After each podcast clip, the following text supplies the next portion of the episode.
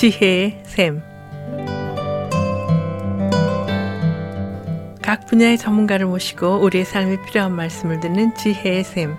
오늘은 조셉 메디칼 그룹 원장이시며 기프트 상담치유 연구원의 전다훈 박사께서 말씀해 주시겠습니다.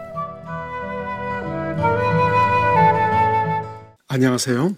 조셉 병원과 기프트 치유 상담 연구원의 전다훈입니다. 오늘은 인격의 성숙과 신앙의 성숙의 차이에 대해서 말씀드리겠습니다.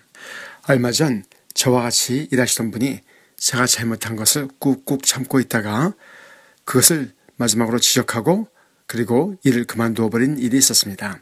저의 일차적 반응은 그 사람에 대한 진정한 사과보다 또 아픈 마음보다 나의 좋은 이미지가 손상되었다는 데서 오는 상한 이고였습니다. 또 언젠가 아내와 차를 타고 오다 어떤 얘기를 하다 왜 당신이 그렇게 했어? 하는 힐란의 소리를 들을 때 내가 정말 왜 그랬지? 하고 깊이 생각하기보다 먼저 나의 이고를 인격을 의심하는 말로 받아들이고 자존심 이고가 상해 화를 벌컥 내고 언성을 높였습니다.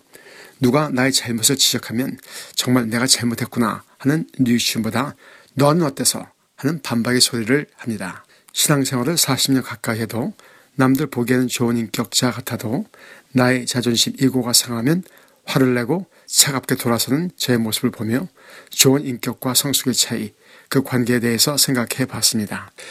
신앙생활 초기 처음 믿었을 때 세상에서 술 마시고 도박하고 마약하며 또 문란한 성생활을 하는 재미보다 하나님 말씀을 배우며 참으로 인생의 무엇인가를 배우는 재미, 잘못된 생활에서 새롭게 올바르게 사는 재미, 말씀을 깨닫는 재미, 기도하면 응답받는 재미, 전도하면 사람이 변하는 재미, 가족들이 좋아하는 재미 등 옛날 재미와는 다르지만 그래도 재미가 있기에 신앙생활을 합니다.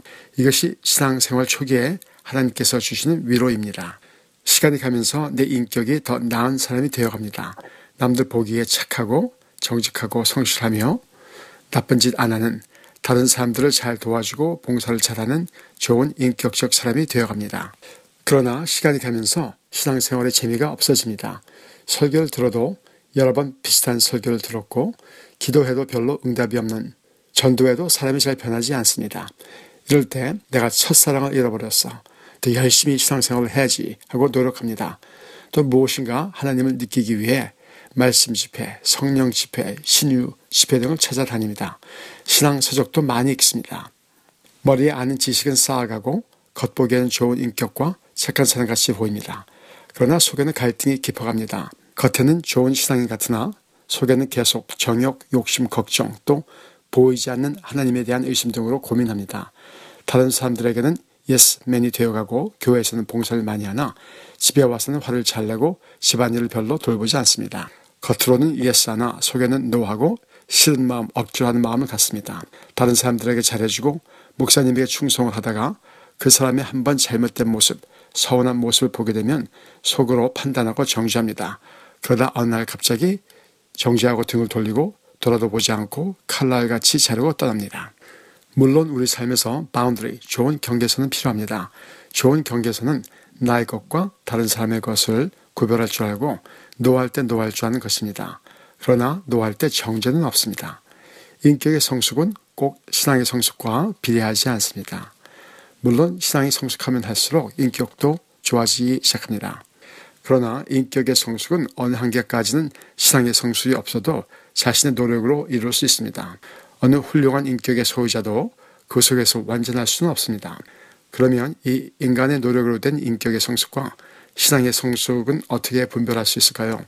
그것은 나의 속모습이 지적받고 드러날 때 내가 어떻게 반응하는 것을 보고 판단할 수 있습니다. 또 나의 삶에 어려움이 왔을 때 하나님을 향한 쓴뿌리, 원망이 생기는 것을 보면 알 수 있습니다. 하나님은 해도 너무하신다. 내가 얼마나 봉사를 많이 하는데 나의 부족함이 드러날 때 그것을 감추고 방어하며 다른 사람들을 향해서 너는 어때서 하는 공격하는 모습으로 나온다면 이 인격은 자신의 노력 위에 세워진 인격, 신앙의 성숙과는 거리가 먼 인격이 될 수 있습니다. 반면에 나의 약점이 드러날 때 그래 그게 내 모습이야 도와줘 하나님 나의 약함을 도와주세요 하고 나타난다면 이것은 하나님의 사랑을 신뢰하는 신앙의 성숙으로 이어지는 인격입니다. 우리 신앙생활의 고을은 꼭 좋은 인격의 소유자가 되는 것은 아닙니다. 오히려 나의 부족함을 받으시고 사랑하시는 하나님의 은혜를 신뢰하는 것입니다. 이런 것을 생각하며 제 자신의 모습을 봤습니다. 교회에서 일터에서 겉으로는 나이스하고 예수님 같은 사람이야 하는 소리를 듣기 좋아하며 속에서는 얼마나 다른 사람들을 판단하고 정죄하는지 또 잘 해주다가 그 사람이 나에게 상처가 되는 일을 한 번 하면 그 사람을 완전히 배척하고 차가워지며 실망하고 칼날 같이 돌아서는 제 모습을 봅니다. 또 저희 주위에서도 이러한 모습들을 봅니다. 이런 모습이 우리 성격의 몸에 어떻게 나타날까요? passive aggressive한 성격. 겉으로는 no를 못하면서 속으로 뒤에서는 협조하지 않는 모습. 이 겉과 속의 다른 모습이 우울증, 불안감, 정신분열증으로 나타날 수 있습니다. 또 저의 관찰에 의하면 특히 이혼한 여자분들 가운데 겉으로는 참고 착하게 살며 또 속으로는 꾹꾹 참는 분들 가운데서 암이 생기는 것을 종종 봅니다. 내 노력으로 겉에는 좋은 인격을 가졌으나 속에서 그것이 신앙으로 연결되지 않았을 때 우리 몸에 병도 생긴다고 생각됩니다. 그러면 어떻게 해야 우리 인격의 성숙이 내 노력의 한계에서 끝나지 않고 신앙으로 변화될까요? 이것은 우리의 노력에도 불구하고 나의 약한 모습이 드러날 때 내 모습 그대로 가지고 하나님 앞에 나와 하나님 아버지 도와주세요. 이것이 나의 모습입니다. 하고 부르짖는 것입니다. 내 모습을 있는 그대로 받아들이고 하나님 앞에 나올 때 우리는 우리의 속모습 그대로 받으신 하나님의 사랑을 체험할 수 있으며 이 사랑받는 자로서의 참 경험과 존재 가치가 나를 자유롭게 하며 겉과 속사람이 하나인 삶, 담대한 삶을 살 수 있게 합니다. 이것이 나의 악한 약한 추한 모습을 인정하고 받아들이는 인생의 암흑을 체험할 때 하나님께서 주시는 암흑의 선물입니다. 오늘날 우리 교회 우리 기독교의 큰 문제는 교회 안에 저 같은 바리새인 자기 노력으로 인격의 성숙을 가져왔으나 그 인격이 신앙의 성숙과 연결되지 않은 바리새인들이 많이 있는 것이 아닐까요? 겉으로는 나이사나 속으로 정지하고 조금만 다른 사람의 잘못이 보인다면 용납하지 않고 정지하고 돌아서는 우리의 모습. 이것이 예수님께서 그렇게 힐난하시던 바리새인의 모습이 아닌가요? 기도하기는 저와 여러분 하나님 앞에 나의 모습을 있는 그대로 가지고 나와 나를 받으신 하나님의 사랑을 체험함으로 그 하나님을 온전히 신뢰하는 삶, 그 삶 가운데 나의 인격의 신앙의 성숙으로 연결되는 삶을 삶으로 우리 가정, 우리 일터, 우리 교회 안에 겉과 속에 갖고 진실한 또 다른 사람들을 용납할 수 있는 그러한 곳이 되기를 소원합니다. 감사합니다.